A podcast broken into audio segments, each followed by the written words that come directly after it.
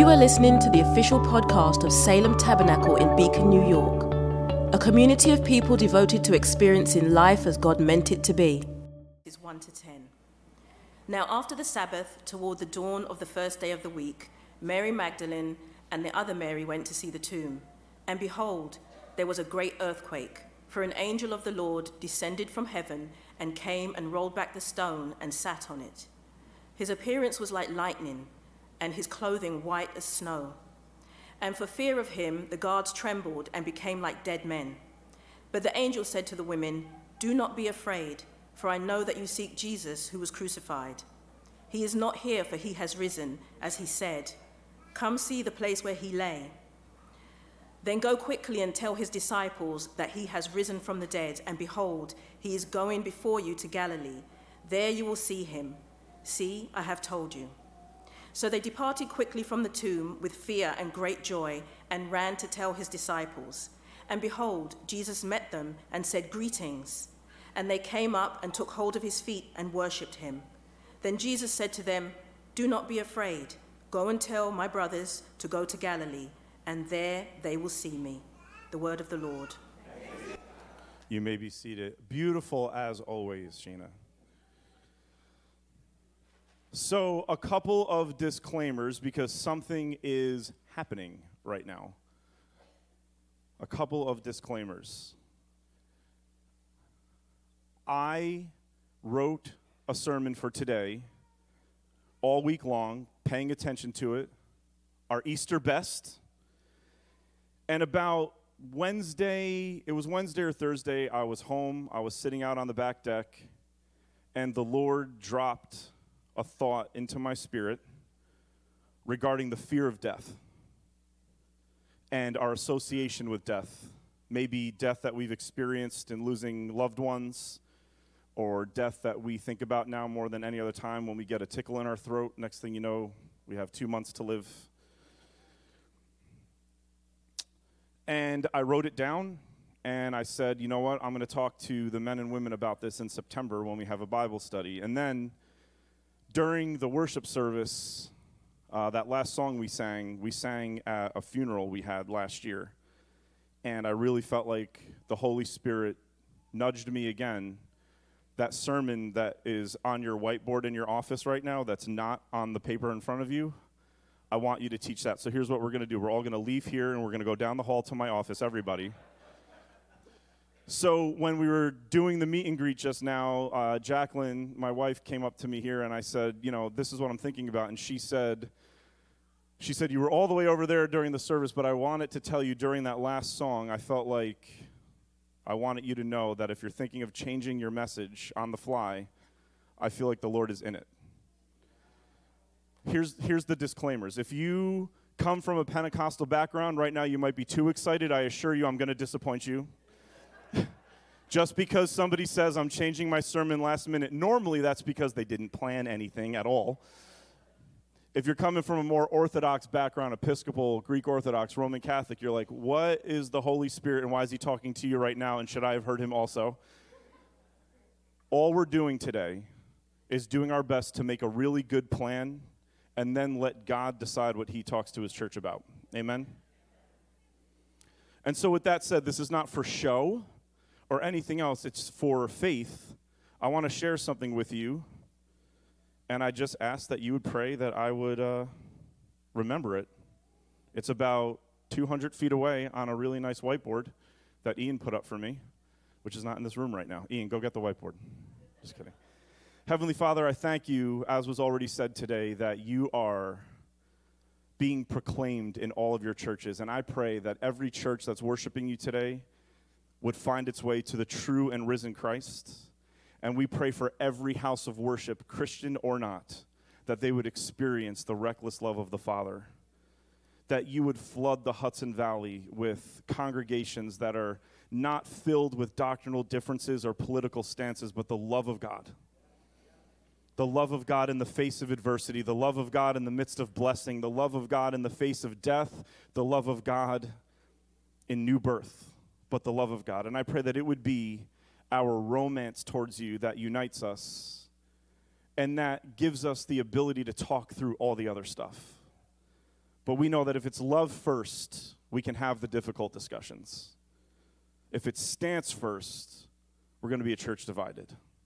And so I pray right now, if we leave with anything today, that we leave knowing that the love of God first opens up the doors for all other sorts of agreement, disagreement for the sake of heaven. So we pray your anointing today. I pray that you make preaching easy, and I pray that you make hearing your word a delight to the soul. In your name we pray. Amen. You ready to go on a little adventure with me this morning? All right. There, how many here have been raised Pentecostal before? How many were raised in a Pentecostal home? Let me see those hands. Be proud of it. I was raised in a Pentecostal home, and in a Pentecostal home, there's something we like to talk about a lot called the demonic. We love the demonic in a Pentecostal home. You turn on the TV, and if there's something on it that shouldn't be, demons are coming at you through the television.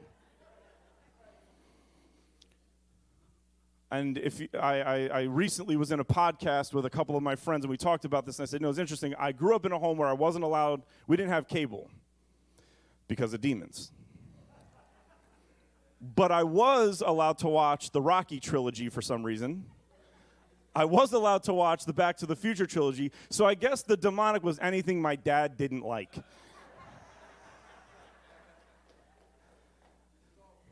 Yep. I wasn't allowed to dress up for Halloween. I remember the first time I went to public school, and they were like, "What are you going to be?" And I was like, "Oh, I'm, i think I'm going to be, uh, you know, I think I'm going to go crazy. I think instead of being King David, I'm going to be Goliath this year." And they're like, "Who's Goliath?" And I'm like, "What is wrong with you?" and your life, you don't know who Goliath is, they're like, I'm going to be He Man. I'm like, whoa. I got oil in my locker. Let me get it and bring it out here. So, there, probably a true story, unfortunately. There's something called the demonic, and here's what the demonic does the demonic wants you to know that it exists. The demonic is whenever evil throws something at you that is so obvious you immediately know you can defeat it. I'll give you a general example. You might have a little voice inside of you, and I preached on this a couple of weeks ago. You might have a little voice inside of you that says something like, you know what, your mistakes that you've made in life, you've messed it up for a lot of different people. Okay? You might walk around with that thought. If I would have just made better choices because of who I am, other people are suffering, this weight that I'm around, every time something begins to go wrong, you think that thought. The demonic wants you to think that thought so that you can defeat it with something worse. The demonic is designed to bring disorder to your life, but listen to me, and this is the most complicated thing we're going to say all day. The demonic wants to bring something into your life that disorders you in an obvious way so that you accidentally reorder yourself in a wrong way that you don't realize is wrong. So the demonic in this example would say, You mess everything up for everybody. And the satanic, now in a Pentecostal household, when the word satanic came out, now we were talking about groups of people, rock and roll bands, the church down the road, like people with tattoos, like that kind of stuff, right? And the satanic follows the demonic and wants you to reorder your life so that things are tidy and wrong. What does Jesus say? When a demon is kicked out of a house and the house is what? Swept and put in, it brings back seven more, more sinister than itself. So the demonic would say, You mess everything up for everybody. The satanic comes in and says, You can make everything right for everybody. And then we live weighted down thinking that everybody's success rides on our shoulders. And we think it's good and we think it's right, and we don't realize it's paralyzing us. Because only Jesus can heal what we've done wrong, and only Jesus can make things right for everybody. We need only repent and follow him. So, the demonic and the satanic, that is a quick oversimplification of this. When it comes to the fear of death, there are two ways that we inappropriately view death. I would have had slides for you, but I don't. The way number one is called fatalism. Everybody say fatalism. Fatalism is when we look at death and say, It's coming, there's nothing I can do. As soon as something good starts to happen in my life, something bad is going to be right behind it. Has anybody ever felt this before? Listen, 2019, we had Easter Sunday right here. 2020, I preached this Easter Sunday sermon from my house because the world went crazy with COVID, remember? 2021, my foot was broken. I went for a walk on Easter Sunday, preached, went to Mystic, Connecticut the day after for a little time away with my wife, and my foot broke worse, and I needed surgery number one. Following Easter, I thought everything was better, developed an infection on that foot that was surgically repaired, and needed surgery number two. So I'm out there walking today, and I'm like, Lord, I'm super happy that I'm out here walking again, but I'm not going to tell you thank you too much because last two times this didn't work out very well. And there's that sense of fatalism where it's like, whether it's actual death or the death of joys in your life, the death of momentum, you're just sitting there saying, It's coming for me. There's some kind of tomb coming my way. We, we got a really nice tax return, but a bill is going to follow. And it's going to, we got a beautiful tax return, and a tree is going to fall on the house. There's something that's going to happen. It's called fatalism. It's actually not accepting death at all it's adding to it and making it far worse and living like where we have a game clock that could run out at any given time. And anytime we get joy, anytime we have a breakthrough, anytime there's a healing, anytime there's a rocky relationship in our life with a spouse or a child and it's starting to go good, there's that fatalistic voice that jumps in and says, You know, you better enjoy this today because it's going to go south again tomorrow. Thomas, when Jesus went to raise Lazarus from the dead, said, You know what? Jesus, they're trying to kill you. Why would you go to Jerusalem? And Jesus says, We have to go. Lazarus is sick. And Thomas says, You know what? Let's just go die with him. Fatalism. We might as well go. We might as well die with him. That's the demonic. Because what we do to combat fatalism is something called triumphalism. Everybody say triumphalism. Specifically about death, fatalism and triumphalism. Triumphalism is an order, it's a way of being Christian, it's, an, it's a language, it's a way of talking that many of us have fallen for before. Now, I do want to say, be careful clapping at this because I'm probably not complimenting the thing you might clap. So this happens sometimes. Don't clap right now. Just stare at me we develop these mentalities to combat fatalism by saying, I'm going to see everything God's ever promised me. No matter what happens, come what may, I know that the promises of God that He gave me, I'm going to see them in my life right now. No matter what, I'm going to see them. And we won't. Well, I'm going to claim, I'm going to manifest, I'm going to bring into my life all the things that God, will, because I'm not going to taste death. Jesus is going to come back before I die. I'm going to tithe, I'm going to give, and I'm not going to get sick. And if I get sick, I'm going to speak to that cancer and it's going to go away. And if somebody in my life gets sick, I'm going to lay hands on them and they're going to be okay. We're not going to get into a car accident. I'm going to own a home. I'm going to have a job. I'm going to be an entrepreneur. It's going to happen because I'm a king, I'm a princess. And then Jesus is like, Whew. the rain is going to fall on the just and the unjust. David in the Psalms is saying, Why do the wicked prosper and your people are hungry? Triumphalism is satanic because it sounds almost right. But it can get us extremely disappointed with the Lord, with each other, and then start to think that something must be wrong with my faith because if I had more of it, this wouldn't have happened financially. If I had more of it, I would have been able to walk on water, Pastor. If I had more of it, my son who passed away would have been in the church before he died. If I had more of it, dot, dot, dot. Do you see the clever move that evil has from the demonic, throwing you something that's so easy to smack away, but we smack it away with something so much worse? What does the Bible offer us on Easter Sunday regarding the fear of death?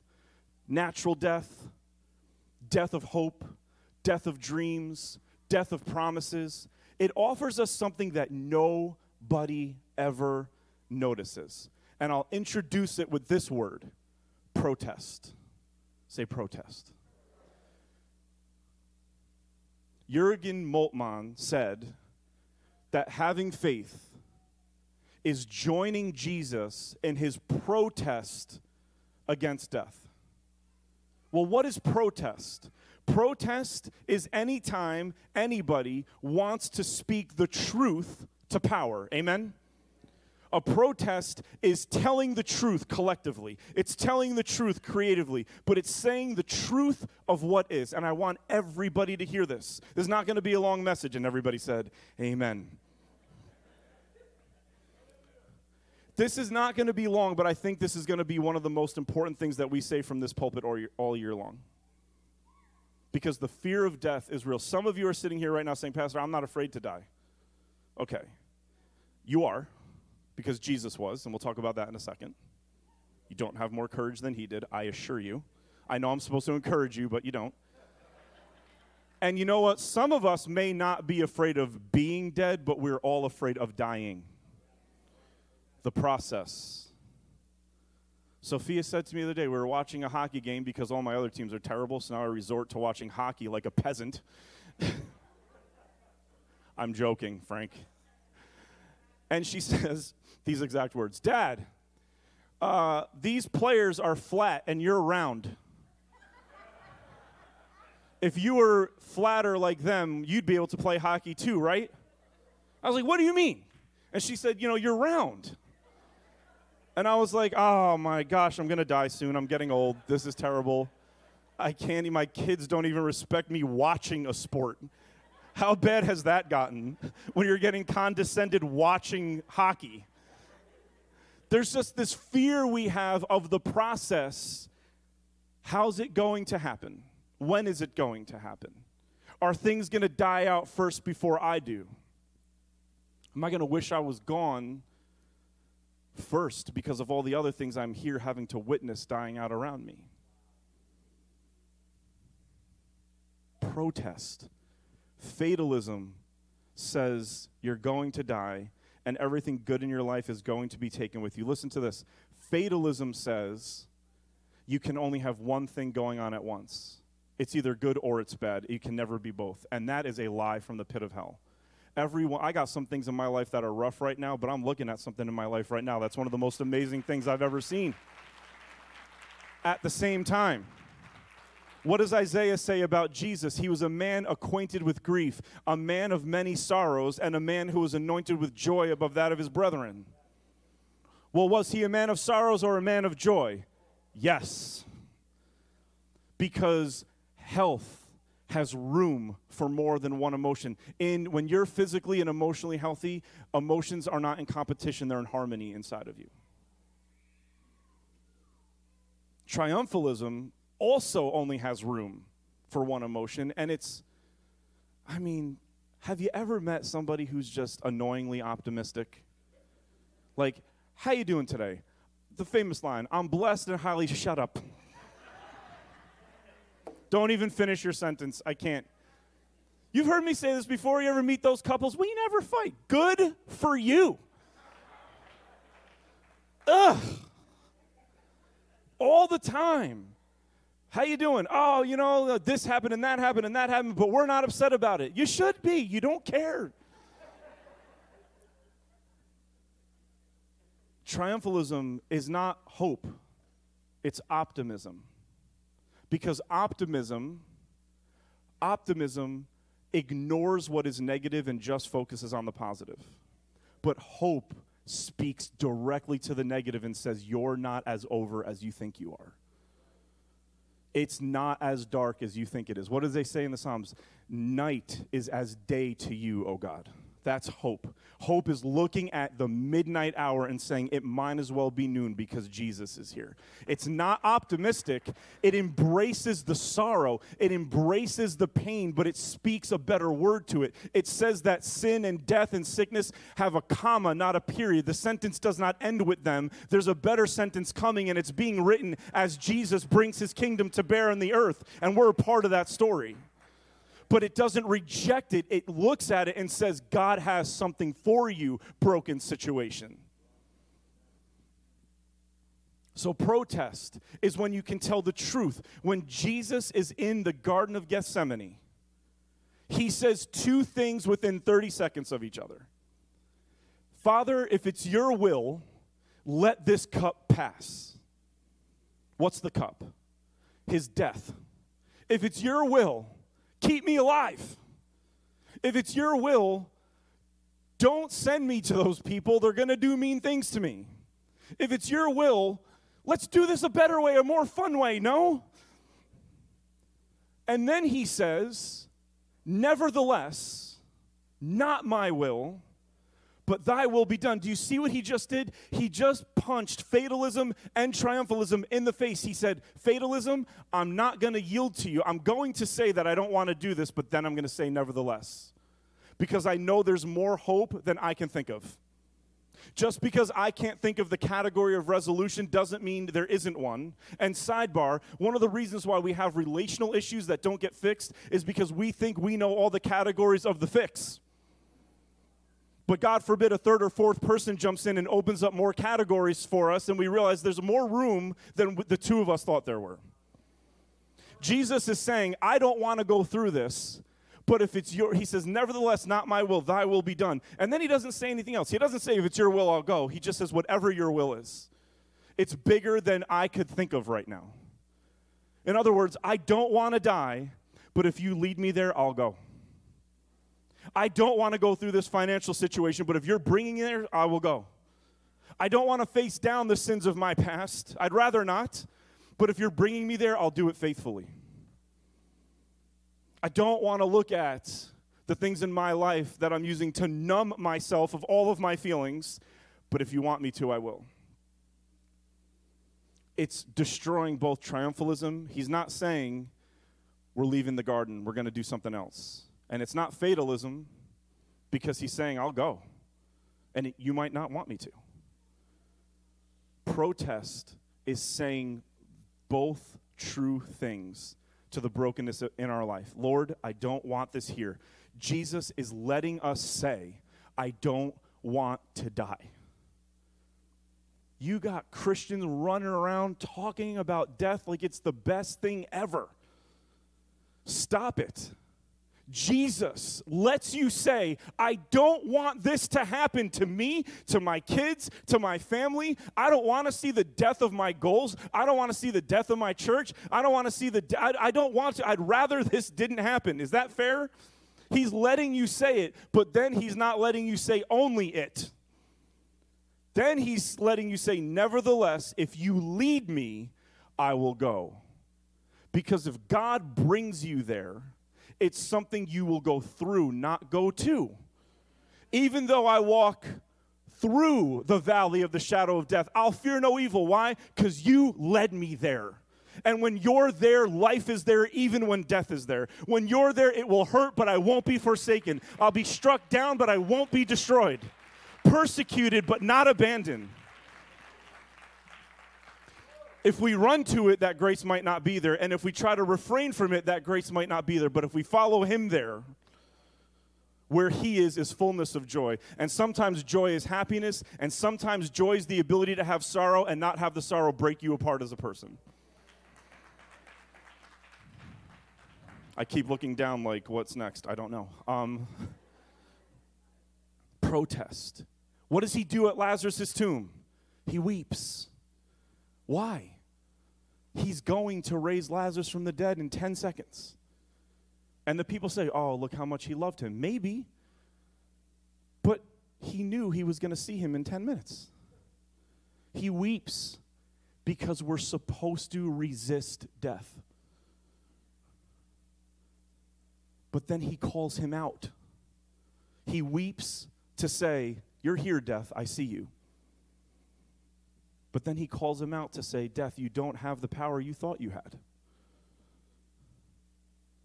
He's teaching us to protest. It's being able to say the truth. When you're facing down negative thoughts, the truth isn't to ignore those negative thoughts or to indulge them. Protest is to say the truth to them. We spend so much of our time accepting every negative thought that comes into our life or rejecting them. When you accept them, it's the demonic. When you reject them, it's the satanic. Letting them sit there and talk to them with Jesus. Listen to what Jesus is saying to those thoughts. Pause a moment. I just dropped my kid off at school. I'm driving home. All of a sudden, I feel really nervous. Something bad could happen. Pause for a minute. Go ahead and plead the blood in a minute. You can do that. But beforehand, stop and just say, Lord, what are you doing with this thought? What is it showing me? What is it teaching me? Where is it bringing me? What's the best way to have it? truth. Protest the thought. Where'd you come from? You know what? There's some truth behind a thought like that, yes? If it paralyzes you, that's not great. But if you never think it, you're denying reality. And what did we say on Good Friday? Reality hurts the, mer- the most when you deny it. Reality will be the harshest on you when you act like it's different than it really is. Saying the truth feels faithless depending on how you grew up as a Christian. You might feel like telling the truth. Well, you're confessing negativity. No, start with telling the truth about how you're feeling and telling the truth about the situation, and then bring that before our Heavenly Father. Because watch what happens on Easter Sunday, something that nobody expects. There is neither fatalism on Easter Sunday, nor is there triumphalism on Easter Sunday. Let's talk quickly about two things that didn't happen on Easter that are unusually weird. Number one, Jesus' body was not anointed with spices. He died on Friday. They wanted to go anoint the dead body on Saturday, but it was their Sabbath. And they're not allowed to walk around or bring spices from here to there on the Sabbath. So they waited. They're not allowed to leave on the Sabbath. When they get to the tomb, guess who's no longer there? So, first, his body is never anointed as a dead body. Everybody knows his body was already anointed before he died, though. Do we remember that story? The alabaster box. She did this for the day of my burial. Notice Jesus allows himself to be anointed while he's alive, but he doesn't allow himself to be anointed while he's dead because he doesn't want us to be fatalistic. He doesn't want us to think that the best thing we can do in life is go around anointing all these dead things and just trying to make them smell good because they're going to die anyway. Let that hover for a minute. How much do we sp- how much time do we spend trying to make things that we think are useless anyway look good?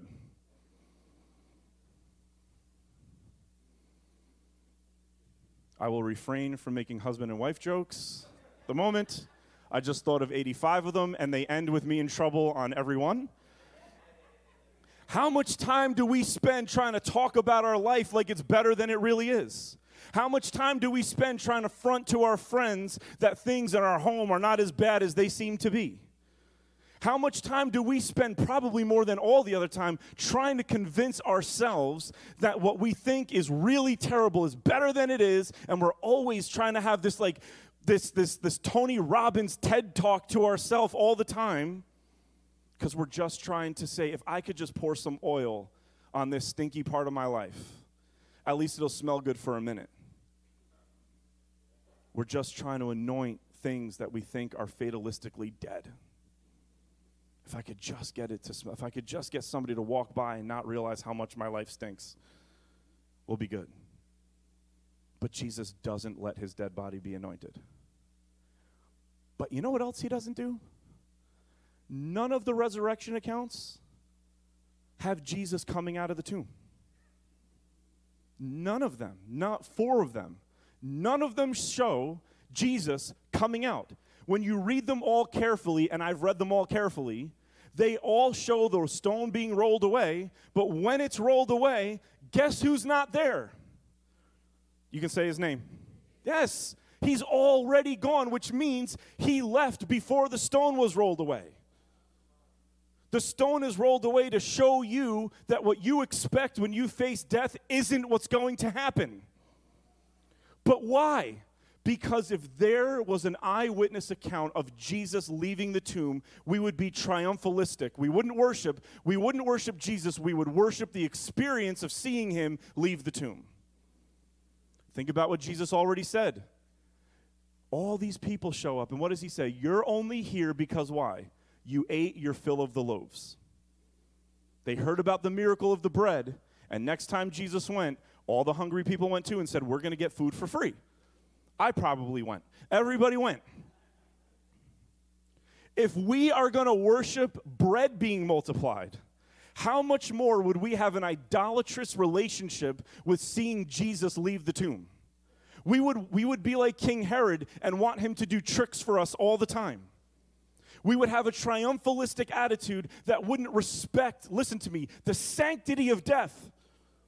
We wouldn't respect it because we would look at it like it was a subpar, disgusting reality, not something that Jesus has changed and converted the use of.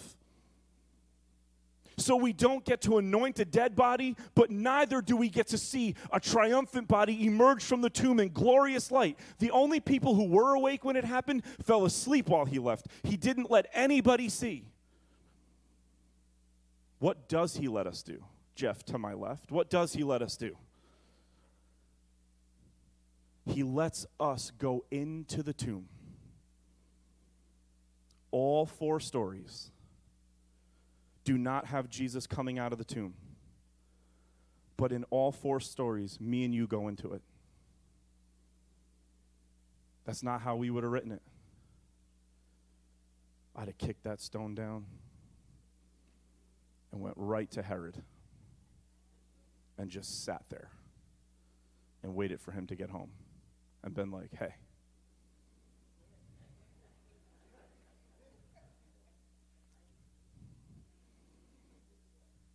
right to Peter. What's up? The soldier who put the crown of thorns on my head? Don't say anything. No. We go in. We go in. Worship team, you can come on up. Listen, listen, listen. I don't want to lose you when I say worship team come up. We're, all, we're, we're getting there. We're not there yet. Listen.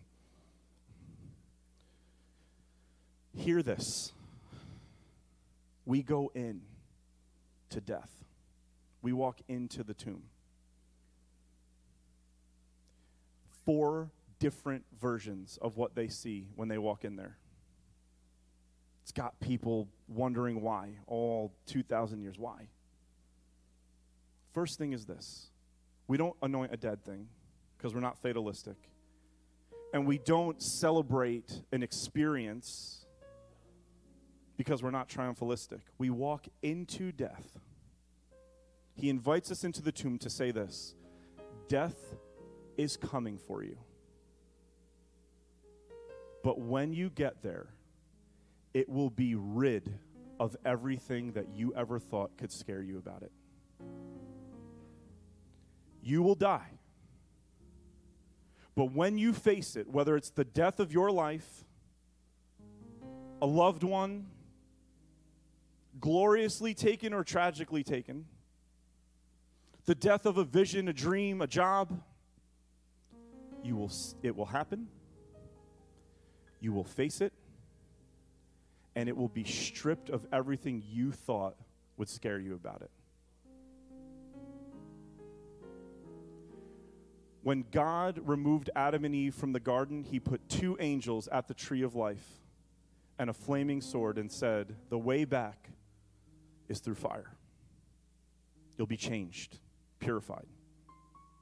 Then, in the covenant that he made with Moses on Mount Sinai, he put two angels above the mercy seat, above the covenant, and said, The way back is through covenant and mercy. Two angels in the garden, two angels on the mercy seat. And whenever the women go into the tomb on Easter Sunday, they see two angels. Why? Because death has been converted, and it's no longer the way out, it's the way back to God. It's no longer a place of abandonment and failure, it's the road back to the Father. Well, why did they all see something different? Because God will show each of us the loss of the thing that we thought we would be afraid of. For some of them, it was one angel sitting on top of the stone. They needed to see it victorious. For Peter, it was the, the cloths of the, the Jesus' shroud, needing to see that he had risen. For the two Marys, it was two angels inside the tomb because they needed to know that the tomb had now become a tabernacle. The cemetery has become a church. Dead things are gone and lively things. You ready? How about this one? How about this one? Why are you seeking the living among the dead? Remember that question? Can you think about that question for a second? You go there and the angel says, Cahill, why are you seeking the living among the dead? And if we're reading it with intellectual honesty, we say, I'm not seeking the living among the dead. I'm seeking the dead among the dead. No? That's why I'm here? Isn't it weird that the angels are revealing that we actually have more hope in us than we realized we had? I didn't know I was looking for the living among the dead. I didn't know that I was believing something that I didn't know I was believing. And the angel's like, Why are you looking for the living among the dead? I didn't know I was. Well, you were. Deep down inside of you, you always knew that you would get here and not see anything in that tomb. Deep down inside, you knew you could face that storm in your life. You knew you could stare it head on. You don't need to go through it with this limp attitude saying, I don't know how we're going to make it, or this overzealous attitude, we're going to be fine. You'll just know how to row and row and row through that storm, knowing Jesus is on the water, and one way or another, here or there, you're going to be okay. You're going to make it through. You can be free of that fear. Let's stand to our feet this morning we can be free of that fear. You can go right at it. Look directly at it. It's David going down into the valley and looking at Goliath, and Goliath saying, I'm going to feed your flesh to the birds of the air. And David is saying, You don't know who's behind me right now. No one's behind you, David. You don't think. But God has been preparing me for this valley my whole life. And if this valley takes me out, Goliath, you still didn't win. You didn't.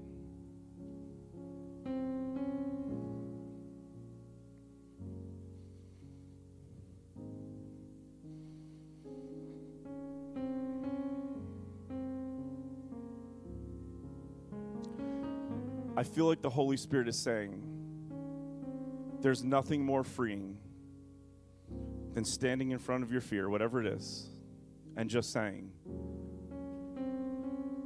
Fear, you're allowed to be here right now. You're allowed to be here. Come on. Come on, fear. And start saying what they are. I'm afraid of getting old. I'm afraid of tragedy. I'm afraid of loss. I'm afraid of being useless. I'm afraid of having my best years be behind me, and now I'm just going to be forgotten about as I get older. I'm afraid the what happened in my first marriage is going to happen in my second, third, fourth, fifth, tenth ones. I'm afraid that I'm going to be alone. I just, this is so odd, but I just feel like the Holy Spirit is saying, invite your fears to the table. Because He doesn't want to reject your fears, He wants to convert them, He wants to speak over them. He doesn't want you just accepting them fatalistically. or rejecting them triumphalistically. He wants to sit and let the hem of his garment move through the valley of your fears. And if you know your Bible, you know that God said to Ezekiel in the valley of dry bones, Ezekiel, man of God, can these bones live? And I feel like God is saying on this Easter Sunday morning,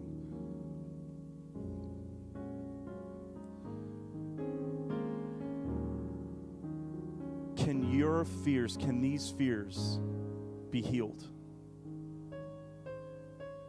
I mean, I spent so much of my life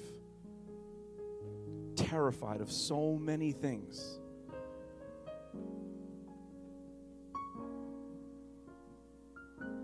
And then, right when you think you're getting over it, something like a global pandemic hits, and you're just like,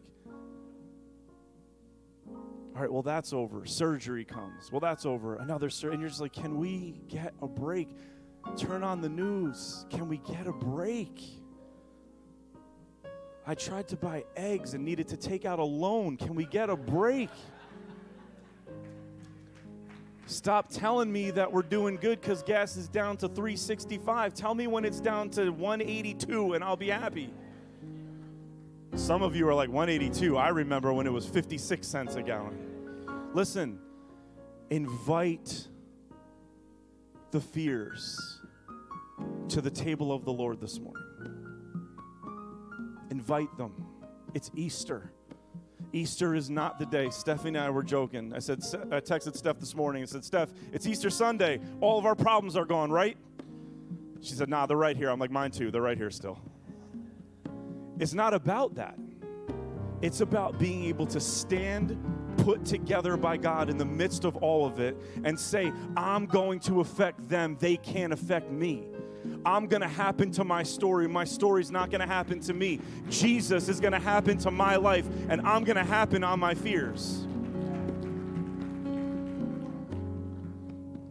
Just we're not gonna we're not gonna invite anybody to the altar, but if everybody's eyes are closed, if you, if you can raise your hand and just say, Pastor, I just want you to see my hand. I just want you to know that this this sermon was for me. This moment was for me. I got some fears. I have some aches and pains.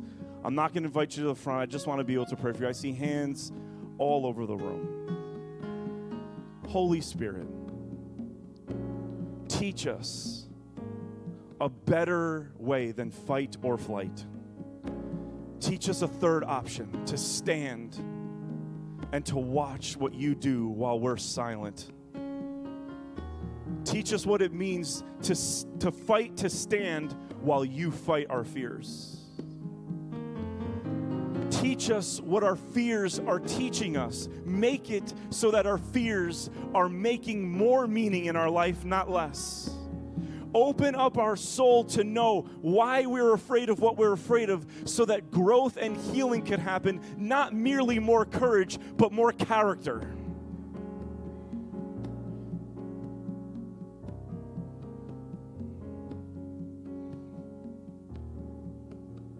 I really feel that the Lord is saying that when you invite your fears to the table and you don't accept them or fight them, but just let God speak over them, you're going to become a more stable place for somebody in your life that needs stability right now. I feel like there are more than 50 people in the room where you have somebody in your life whose life is reeling and rocking, and you've been saying, I wish I was more stable so I could help this person, you're walking out of here more stable today. You're walking out of here more stable today.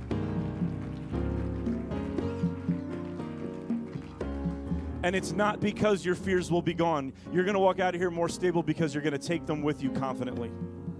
You're going to share you're going to share them with other people. You're going to open up the fact that you're a Christian and you're not overly confident or overly negative. You're standing in the presence of a living God with nail scarred hands who is holding you and your fears together. He is your stability. Jacqueline said the other night that being comforted does not mean you're comfortable. It means that God is holding your discomfort in a way that will keep it from taking you apart you can leave here uncomfortable yet comforted, painful yet held together, with fears yet wrapped in the loving arms of a father who, if you fall into your fears, he will fall into them with you. He's inviting you into your fears to look around. I didn't expect to see in here what I'm actually seeing angels, tabernacle, light, the stone of fear rolled to the side, not gotten rid of, just shifted.